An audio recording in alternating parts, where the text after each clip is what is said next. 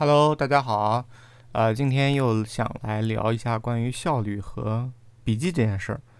为什么在大家都在唱衰印象笔记的时候，其实我也吐槽过它很多的不足啊，但是我却觉得它还是目前唯一，呃，满足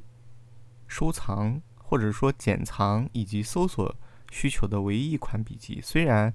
呃，有很多。新的笔记啊，现在有很多，比如说依托于网页端的笔记，他们有很好的排版，他们可以进行关联，啊，他们可以做到各种各样的插入不同类型的那个叫 block，呃，或者是就是类型非常丰富，展现的面非常的呃多种多样，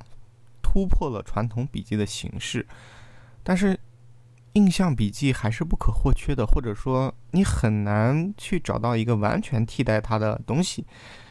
呃，最重要的一个点就是这些笔记都没有剪藏功能，就是或者说他们的剪藏功能跟印象笔记来比，呃，不管是易用性方面还是这个剪藏完的效果方面，都要差很多。那当然有很多人会觉得笔记嘛，就要自己说自己写出来的东西才会更有价值，而剪藏的东西呢都是别人的，你剪藏等于是，呃，进行一个搬运，你不会再看了。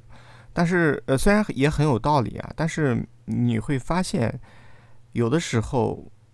你想要把一篇非常好的、非常长的、非常有意思的东西，而总结成你三两句话就能说清楚的东西。然后记录成笔记的话，这件事儿还是挺复杂的。对它门槛很高，它不像是一件非常 easy、非常普通的事儿，你可以马上能办到。像那个李敖大师这样一个高端、那个高端的这个文化学者啊，他在做笔记的时候也是，比如说看书的时候，他有的时候会买两本啊，然后拿出剪刀和浆糊，把他认为觉得 OK 的东西。裁剪下来，所以剪藏这个东西对于你，呃，收集素材来讲，这是必不可少的。你你很难去通过自己组织的语言把一篇精彩的内容转化下来。而每当碰到这样精彩内容的时候，你说你怎么办呢？你你你只能 Ctrl C Ctrl V 吗？这样的话效率也非常低。再加上你保存下来内容，如果没有进行一个标签和管理的话，关联的话。你你就就就会很麻烦，而且一旦剪藏这个步骤，呃，可操作性非常麻烦的话，你会大大降低你剪藏的这种内容的频率，而剪藏频率越高，代表着你的素材库越丰富，代表着你后面其实是给你一个踏实感的正反馈。什么意思啊？这块我着重解释一下，呃，就是。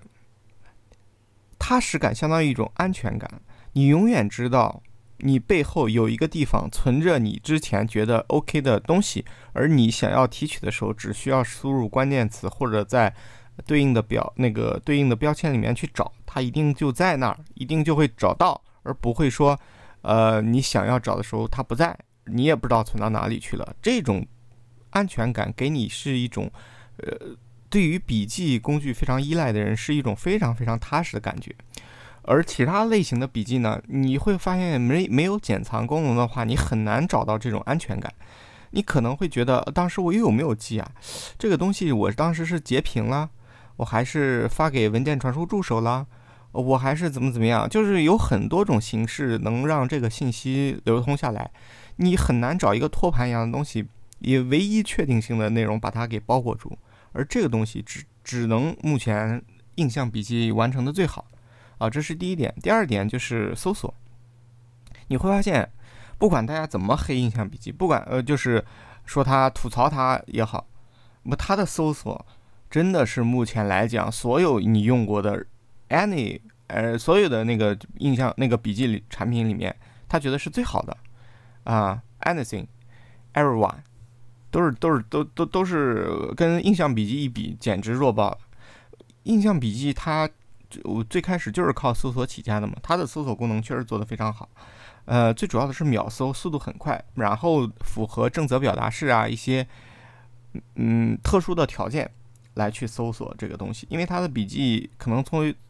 最初它的数据库就朝这个方向在做。这是其他笔记做不到的。你可以把它呃理解为，你想搜到一个笔记的话，当你的量变得很多的时候，在量很少的时候，其他笔记或许可以通过关键词做到。但是随着你积累和收藏的量，笔记变得越来越多的时候，你想搜到一个笔记，其实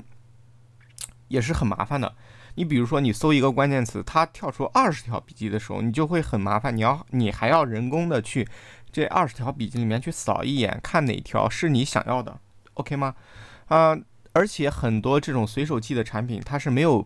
标题这个概念的，它就是一条一条的笔记，导致你需要去扫一眼的过程中，把这十来条都要看一遍。那这个其实效率很低的，而印象笔记。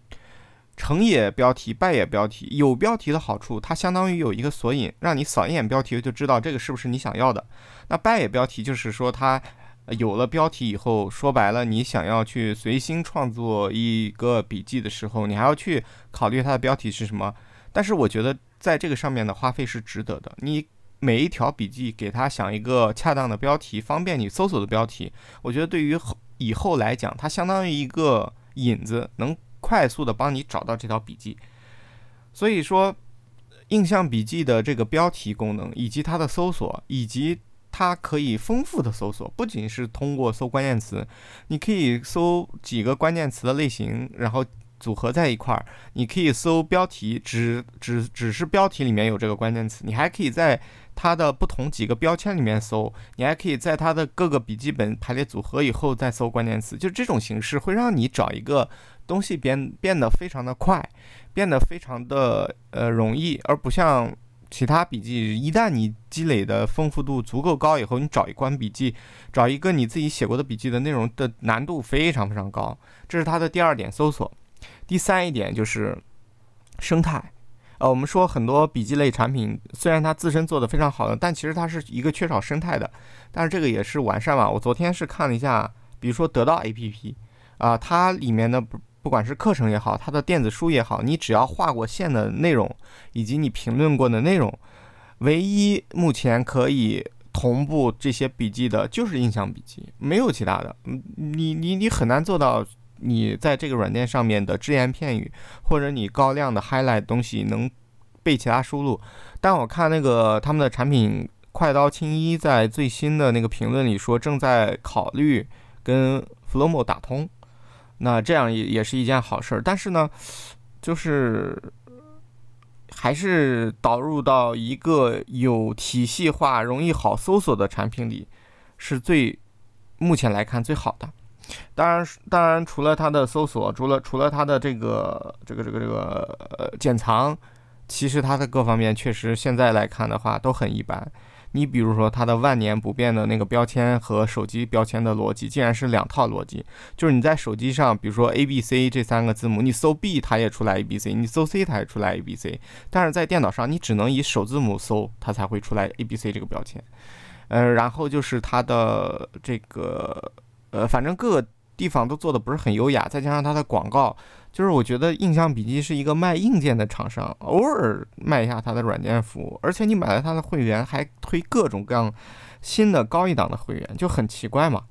呃，当然虽然它有这样或者那样的不足，但目前来看，如果你是笔记量非常多，且有剪藏需求，且要经常回顾笔记。且要经常精确定位某一条笔记来搜索获取信息的话，那么它还是确实是目前来看啊最最最最能承接这个需求的一个软件，没有之一。就是市面上看了很多很多都没有，那其他的都是在嗯各个方向试图想要去改变一些东西，但是呢，他们想要完全的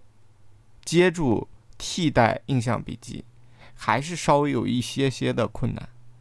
所以说也期望印象笔记的这个团队能，就是我，但是作为这个不是他们公司的人，其实也看不到他们公司具体的难处吧？是不是真的就到了那种，嗯，必须要三天两头打硬件广告，什么样的东西都卖，什么样的会员都要收的这样的程度呢？当然也不知道啊。反正如果是这样的话，希望印象笔记越来越好吧。那今天就先聊到这儿。